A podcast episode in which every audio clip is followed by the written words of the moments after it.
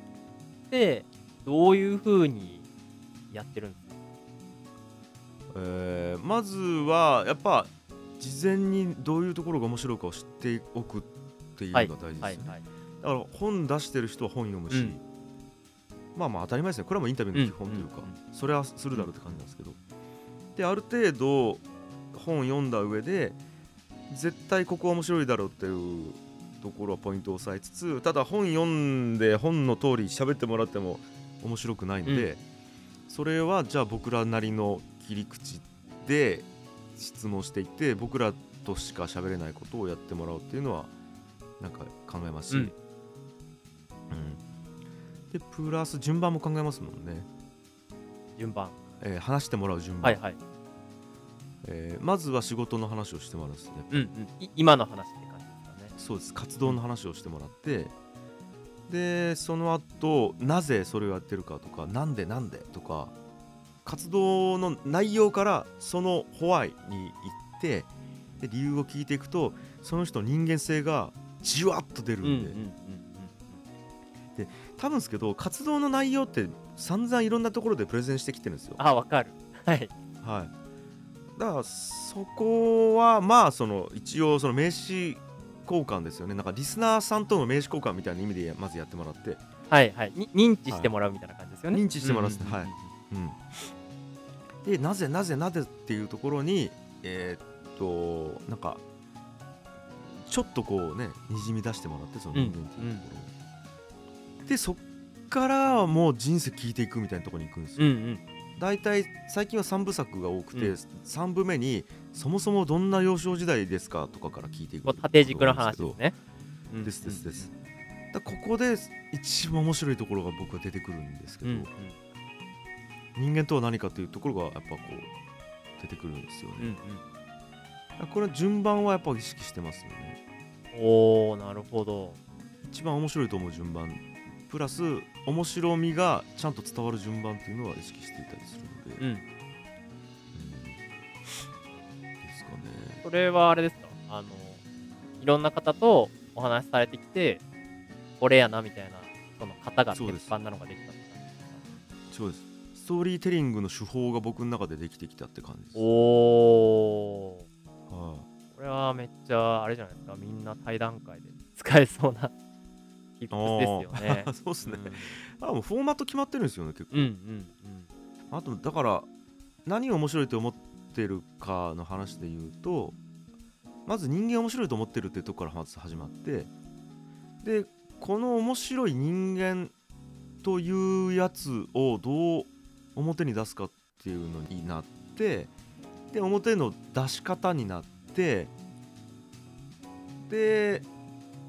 さっき言ったそのあれですねまず仕事の話でバーッと喋ってもらってたら乗ってくるからうんうんうんでそこでバンってこう聞かれたことないような質問できればして、そこで「え考えたことないわ」ってさせうんうてんでそこでなんていうんですかね普段と違うスイッチ入れてもらってでさらに幼少時代からの話をするときにはそのなんていうんですかねこうあ安全性みたいなものをはいはいはいはいはい相手が感じてもらった状態で喋ってもらうと普段他で言わないことを言ってもらうみたいなところに行くっていううんその面白さをひ引き出すところに行うくんうんですよね。でその後はじゃあそれを面白い順番で人に伝えるためにはっていうふうに、うんこう聞き手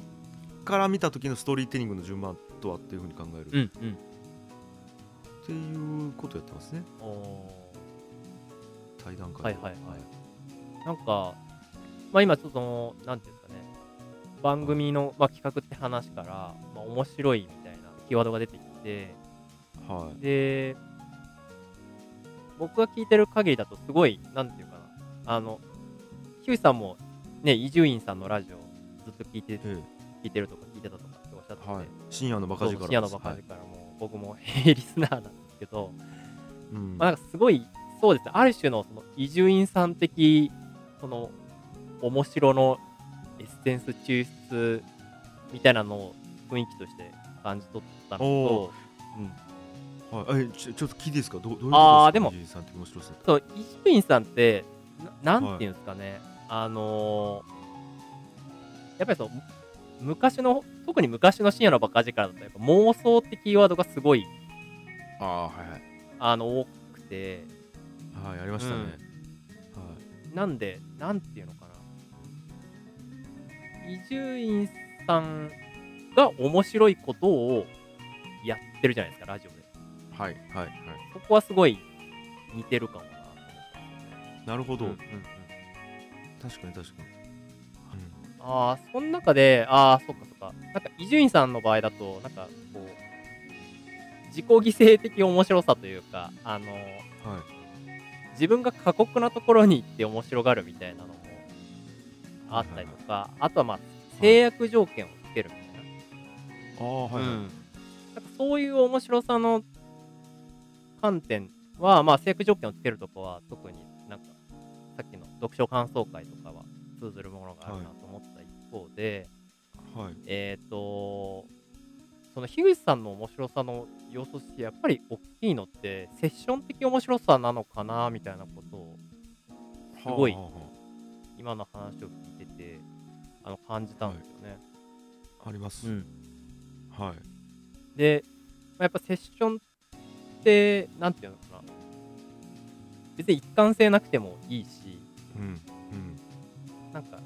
その場のノリみたいな。うんうん、ん、で禁止されてることもまあ基本的にはない、うん、とかっていうところが、まあ、多分その様子としてすごい大きいと思うんですけどはいはいはい一方でセッションって引き出しがゼロでもセッションできるんだっけみたいなところはのいハードルを、まあ多分主に心理的ハードルなのかなみたいなところがあると思うんですけど、はいはいそこを乗り越えることが、えっ、と、参加する側も面白いにつながるみそれも音楽に例えたら分かりやすいんですけどやっぱりいいセッションが生まれた時ってお互いセッションの経験があっうて、んなんすかねこうある程度コード進行ぐらいは分かっとかないと難しかったりすたるんですよ。いな。うんうんうーんなんか、えー C の後 a マイナーでみたいなことがお互いこう目で「んこれよね」みたいなのがうん分かっといて初めてできるというかお作法というかあー基礎体力というか、うんうん基礎能力か、うんうんがあった方がやっぱいいセッションになるんですうんよね。うーんだからやっぱ必要な気がしますよねいいセッションになるためにはなんかそういう、うんルールというか土台かなああ、土台いい、いいキーワードです。うん、土台がしっくりくるですね、うんちゃんと土台に2人というかまあその参加者が乗ってないとダメなんですうんよ、うん。うんうんうん、その、じゃあ土台っていうところで言うと、はまいあ、多分その樋口さんの面白さを突き詰めていくためにはなんかその土台とワンセットな必要があるのかもしれないなって今ちょっと思ったんですけどはいなんか土台作りっていうのはどういうところをなんか土台作りってそもそも意識したいとかまあされてるとは思うんですけどえっ、どうとそれはあれですねなんか例えばそのじゃあゲスト読んで話す時は、本を読んでいく、うんうんじゅ準備としてそうするとお互い知ってるところが共通するんうんでうすんね、これが多分土台だと思うんですよでタルタルソースを作るとかでいうと土台って多分なんか僕と子供たちの間にあるっていうよりはいいかねパレットに来てポッドキャストをやるっていうのがそのこと自体が土台になってるんですね多分なんていうか決めてることってそれなんですよほうほうほうほうと子供たちの間で決めてることそれで、うんそれが土台であとは自由にその土台の中でやってって感じなんですねなるほどだから共通の知識があるわけじゃなくて僕らうんとうんタルタルソースの間にうんうんうん、だから僕の中では、えー、と枠を作ってるんですよ多分ここからはみ出ないでねうんうーん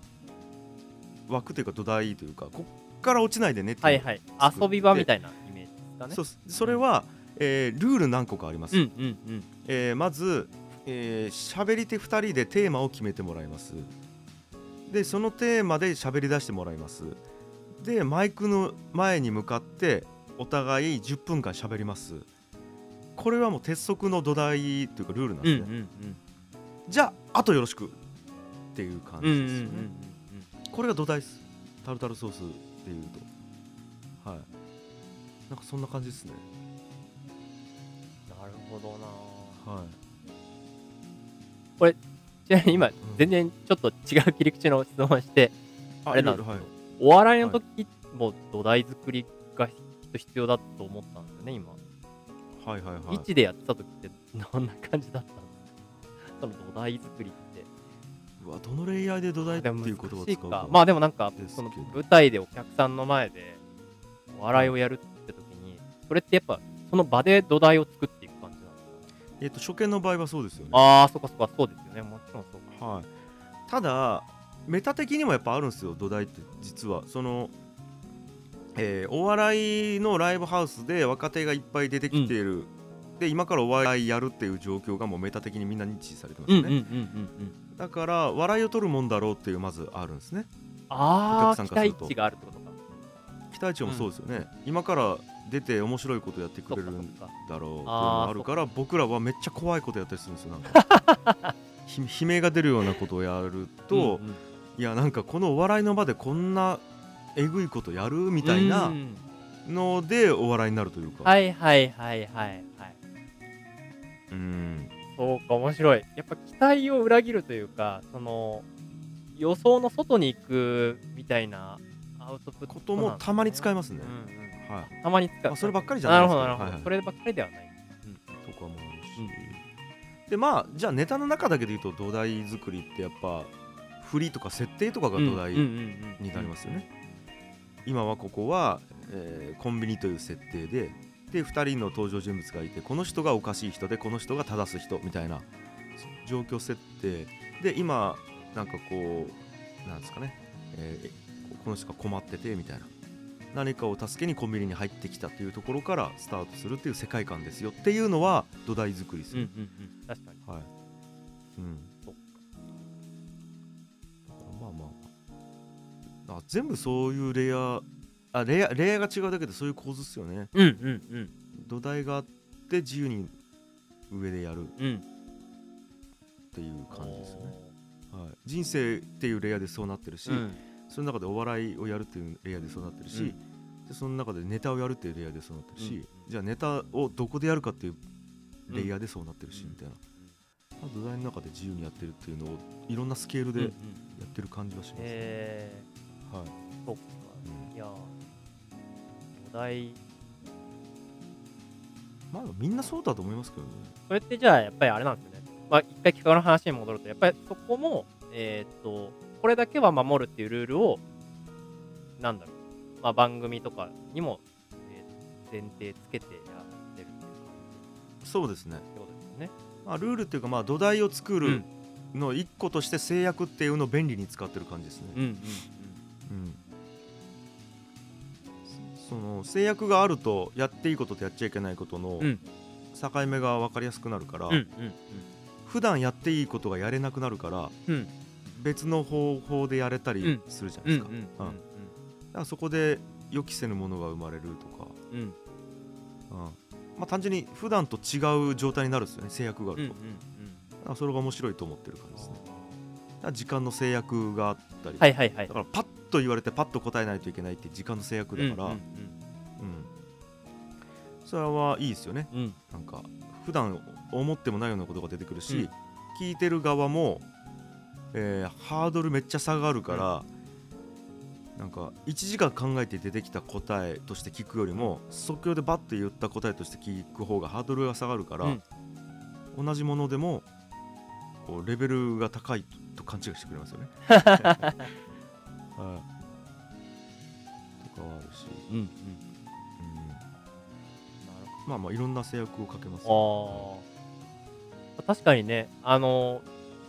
みんな樋口塾で配信してる、まあ、特に一人語りしてる人たちは樋口さんの土台をあのはいベースにやってる感じはありますよね 1回10分で喋るとか、あーはいはいはい、うん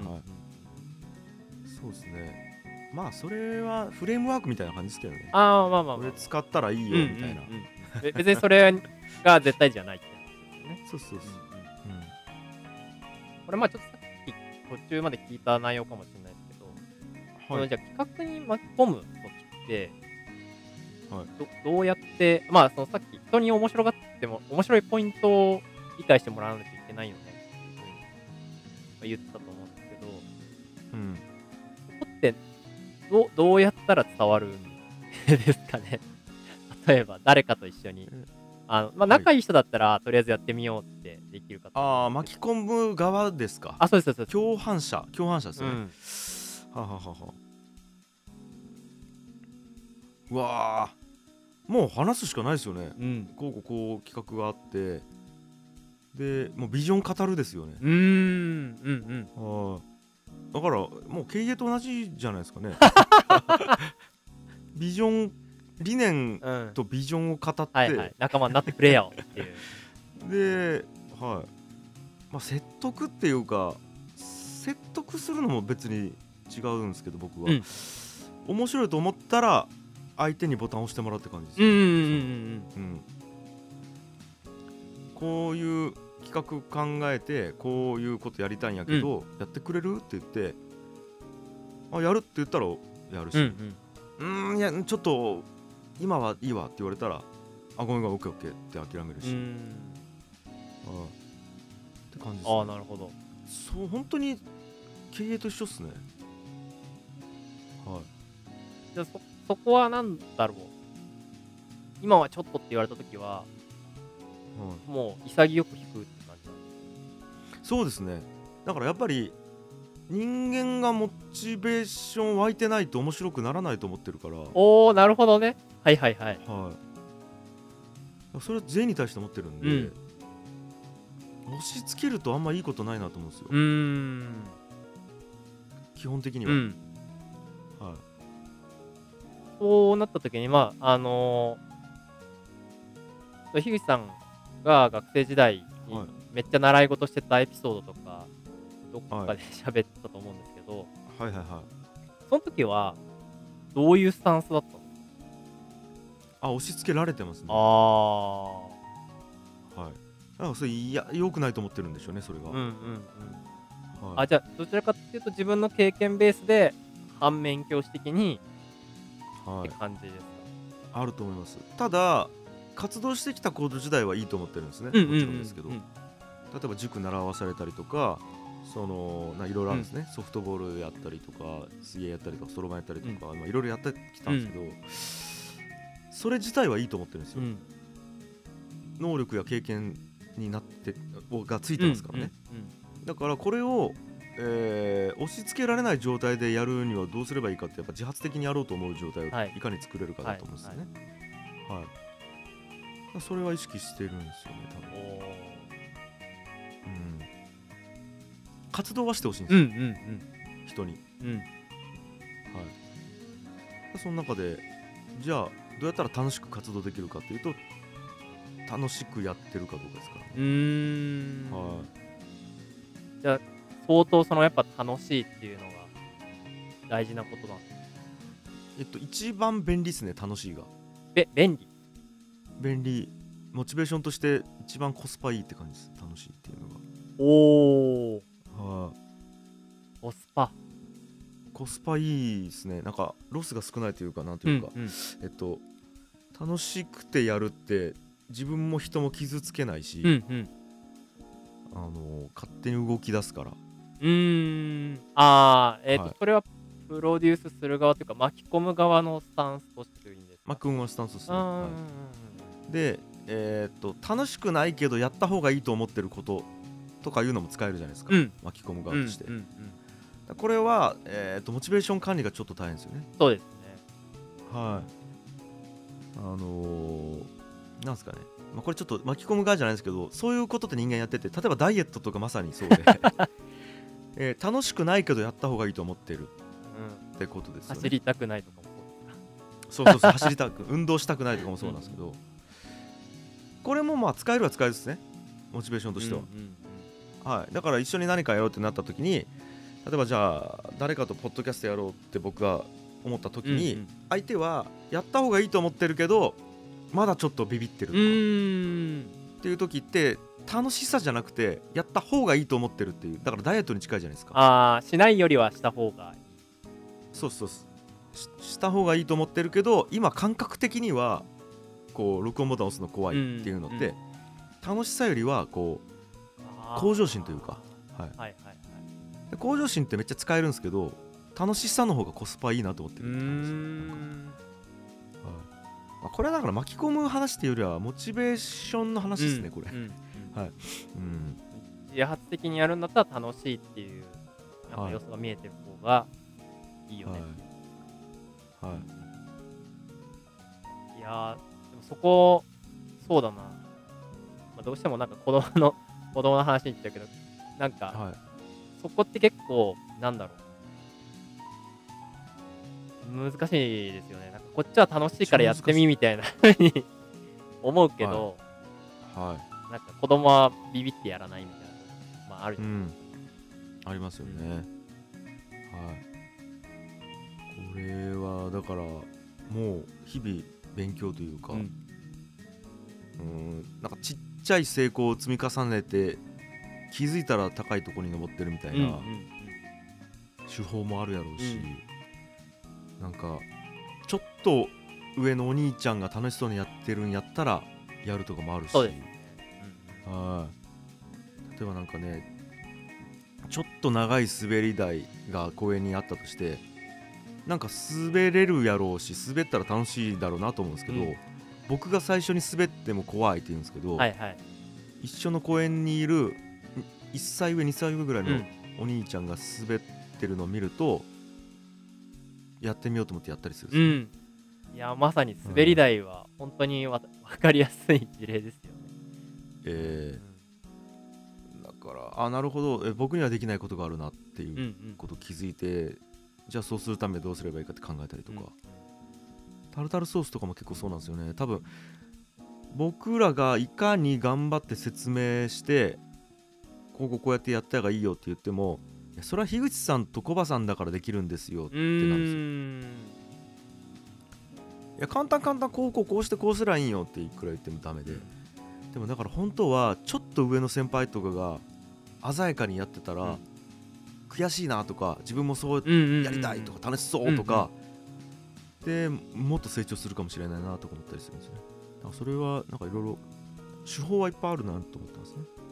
そんな感じでいろんな、まあ、自分の面白いをうまくこう巻き込んでいった中で、はい樋口さん失敗した企画とか番組とかってあんまりあるイメージがないんですけどはいなんかこれはうまくいかんかったっていうのはやっぱありますかうわーうまくいってないってっていうことをどう定義するかやなあーまあ例えば更新が止まってるとかは全然ありますよ、うん、はあいでもそれは失敗っていうじゃあ定義じゃないんそうっすだ、ねああそういうことかえーっ、となんか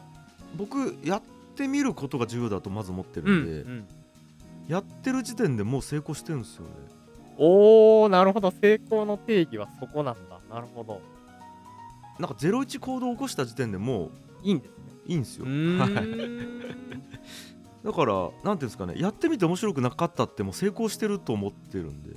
ああそれはどういう観点ですかもうあ01の経験積んだからそれををベースに、まあ、自分がそれについて何かを、まあ語れるっていう言い方をするとちょっとハードル高いですけど何か自分から、はい自分の経験から出た言葉が出せるみたいなところでもうそうそう経そ験って感じうもうなんかめちゃくちゃ簡単に言うともうみんな言ってることですよなんかホリエモンも言ってるし、うんうんエジソンとかも言ってるんですけど、なんか失敗したらデータが取れたなって思うって感じで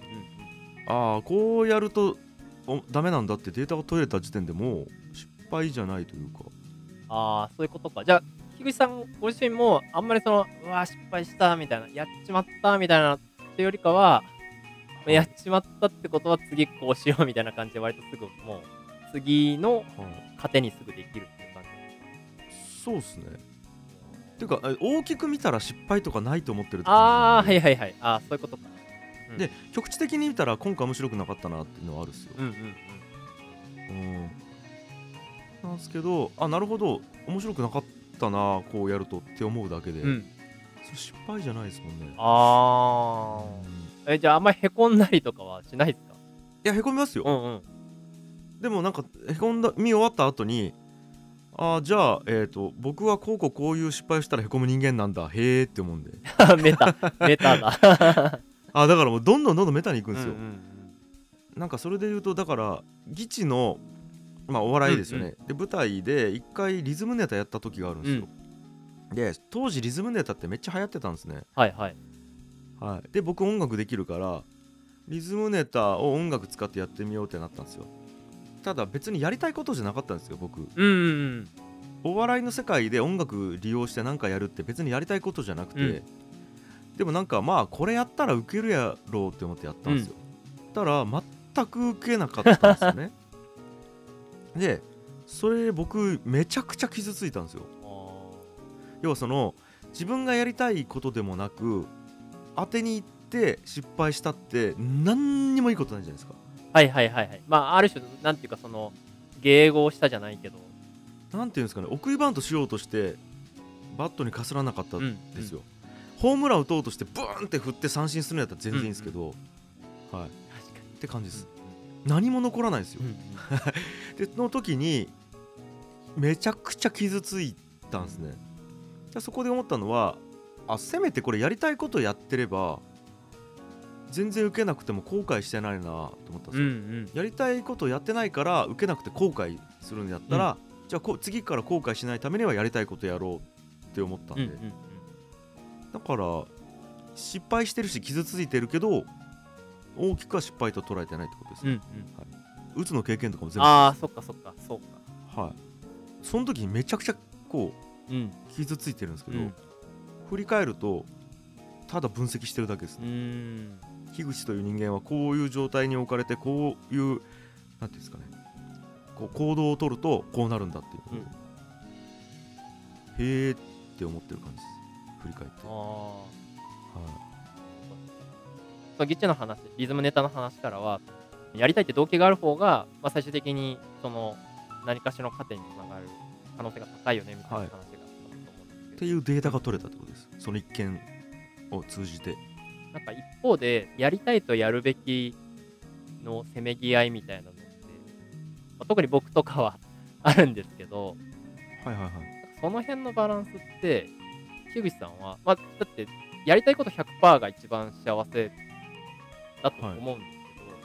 けど、はいその辺って樋口さんはどういうふうにこうバランス取ってるんですか、わかりましたわかりましたえっ、とやりたい100%に向かってれば納得感があるという感じですうーんだから多分鬱になってる時ってやりたくない何か状況があってそれがいつか近い未来に解消されるっていう感覚がないと鬱になるんです多分、あこれは終わりがあって今終わりに向かってるんだ一歩でも、うんと思うと、まあなんていうんですかね課題だからそれははいだから納得できるんでしょうね、ーうんうんうんその違いかもしれないですうね、ーんうん、で結構終わりって大事なんですね終わりっていうか変化し続けているっていう実感ああかもしそういれなういこですとかはいはいはいはいプラスに向かって変化し続けている実感があるかないか別に終わりに目標値がなくていいんですけど、う終点値、うんうんただなんとなく今ダメなところがなくなっていってるっていう感覚は必要かもしれないですねうーんであとはどちらかっていうとその各カテゴリーにおいて変化のスピードの期待値が違ってるけどそれにのっとってればいいっていう感じだそうそうそ最低速度以上出てるよねみたいなうはいだから今別にねやりたいことばかりもちろんやってるわけじゃないんで、うんやるべきことめちゃくちゃやってるん ででもなんかこういつか終わる方向に向かってると思うからうん全然楽しくやれてるって感じですねああっていうかまあ人生そういうもんだと思ってるって感じですねなんかうん課題がないと多分人間生きる価値なくなって死ぬと思ってるああでもその感じはわかりますねだから適度な負荷あった方が、うんだから制限ですよね土台と制限の話でうすんうん制限あった方が予期せぬ行動を取るから面白いと思ってるでしょうね、多分、うんうんうんうんはい、だから楽しくないっていう制限があると楽しい方向に頑張るからうんうんだからいいいいかもしれないですね、はいうーうんん、ちなみになんかヒューさん今後こんまだこんな面白をやっていきたいみたいなのとかってあるんですかなんか企画企画ってことじゃないけどまあ多分ヒューさんだともう企画即実行みたいな 雰囲気はあるんですけどどわあ思いついてるやつはもう実行しているかもしれないですね、うんうんで、まあ、壮大なやつはねまだもちろん実現できてないですけど、うん例えばいいかねパレットでやってることって日本の中にちっちゃい国作るっていう企画をやってると思ってるんですけど、はいはいこれはまあもちろん現時点では実現できてないけどそこに向かって何か言ってるっていううん感じですねうんうんで人生で大きいやつで言うとなんすかね僕やっぱりどっかでなんか情報全部シャットアウトして内政に向かおうと思ってるので、うんうんなんか世の中との関係性を完璧に切って自分の中にあるものだけでめちゃくちゃ反数してうん見つめ直すとどうなるかっていうのをやってみたいと思ってるんですけど、うんまあ、これ一個の企画かもしれないですね人生はいああなるほどなるほど確だかからに今ブレストやってる感じなんですようんうん今は広げるだけ広げていろんな人と会っていろんな体験して自分の中に素材を蓄積してアイデアをバーって広げている状態なんですけど、うんはいブレスト終わりってなったらそこからクロージング入るですねあああもうこれやらないこれもやらない、うんこれもやらない、うんあこれはちょっと終わらす、うんみたいな感じでバーって狭めていって最終的にはほぼ人と関わらずにもう自分の中と向き合うみたいなことをやろうとは思ってますうね、ん最後に1個だけいいですかややらないこと決めるときってどうやってする決めるんですかうわむずいですね今だからあんまりやらないこと決めてないですもんねああでもなんか理念に沿ってるかででしょうね多分あ自分とやりたいことがマッチしてるかどうかそうですあのやっぱりこう僕人生理念が人間とは何かを知るっていうのがまずあって、うんで会社の理念が自由な世界を作るっていうのがあるんですね、うんうんだからそこの2つにマッチしてないと多分活動はしてないですよねうんうんで遠くてもいいからそこにつながってるものであればやるんですようんうんんでえっ、と基本的にそうじゃないものはやらないっていうのが1個とうんもう1個ある基準としては1回やってなんとなく分かったことはもうやらないっていう はい情報量が増えないから、はいあはあいなるほど例えば一回やってめっちゃなんていうんですかねまあお金稼いだとして、うんもう一回同じ案件来てもお金は稼げるけど情報量増えないじゃないですかうんうんうんだからできればやりたくないってなりますねだから多分古典ラ古典ラジオ続けていけてるんと思うんですけど、うん毎回情報量すごいからうんうなんかんうんうんああありがとうございますその人生理念とかまあ自分のビジョン、まあ、もしもしくは会社のビジョンを決めるとはい良くも悪くもそこに対する制約が出るじゃないですかはいはいそこはどうしますか自分の中で例えば見直すことってあるんですかねあもう毎日見直してると思います僕っていうか見直してるっていうかもう監視アプリがずっと5%ぐらいずっと動いてますなんか CPU 占有してます多分あじゃあそこはもうなんなんていうんですかねそこには一貫性があるってことですあるっすある自信があるっすへえそうなんだ面白い変化を求めてるけど根本には一貫性はあるってことですよね、ありますねおおーあのあくまでもその中で変化してるというかあだからそれも要はさっきの土台というか遊び場というかそえのえレンジが決まってるってことですよね、レンジが決まってますねうーん、はいですですなるほどそっでかも、うんうんうんちょっと待ってくださいね大きくぶっ壊すこともありますからねうんうん例えば会社理念とかって会社が立ち上げた時に作ったもんなんで当たり前ですけはど、いはい会社変わったらぶっ壊れるんで、うん僕が今ね株式会社ブックやってますけど、うブック辞めたらぶっ壊れるんでうんその理念だから作っては壊し作っては壊しっていうのをうんやってるんですね、で作ってる時はもちろんですけど理念の上で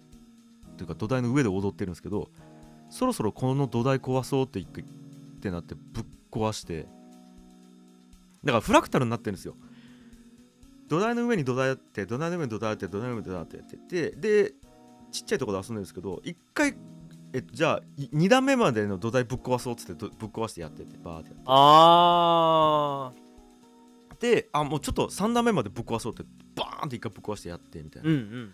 でちょっと待ってもうこれ2段目以降一回全部終わりっつってバーンってぶっ壊してうんやって、みたいなうんうんうんだからぶっ壊す作るぶっ壊す作るっていうのをいろんなスケールというかそのレイヤーというかフラクタル構造でいうところの階層ですねはいいろんな階層でやってるんですだからもしかしたらその人生理念以外はぶっ壊すかもしれないですね僕ね全 てはいそっかでもそれでも人生理念が揺るがないってことはやっぱそこは相当腹落ちされてるってことなんですね、かもしれないですねおおそうなんだもうし僕は人間とは何かを知るために生きてるっていうのはもう決まっちゃってる感じがしますねえはいー、なるほどななんかそこ自分はそういう人生理念って明確に言語化してないので今日の話だとねやっぱり制約があることのクリエイティビティみたいなところもあると思うのではい大事だと思う一方で、ね制約に引っ張られてやりたいことができないケースってあったりするのかなみたいなことを考えたので聞いてみたって感じですね。うん、いやーねでもやっぱりはいそうですよね、い、ろんな制約条件ありますよね。でそれで言うと、うんこれ僕もねはやぶささんも子供いるからうん、あれですけど正直家族とか制約っすよ俺の中でいやーでもそこ はいわかるけど僕は自分で選んだっていうところもあってなんか結 構言いづらいですね。まあ認識はしてるって感じです。うんいやで多分ですけどこれほとんどの人って制約イコールなんていうんですかね悪いもんだと思ってるんですようんうんうん僕さっき言ったように制約って ただのルールなんでうんうんうん悪いとまず思ってないですで僕何回も言うように、えっとうん子供とか家族家族とかなんなんていうんですかねえっと人間とは何かを知るためにめちゃくちゃ重要なリソースなんですよああはいはいはいそうですよね、はいうんうん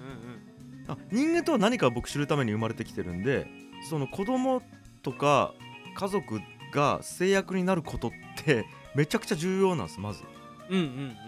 その制約知りたいんですまず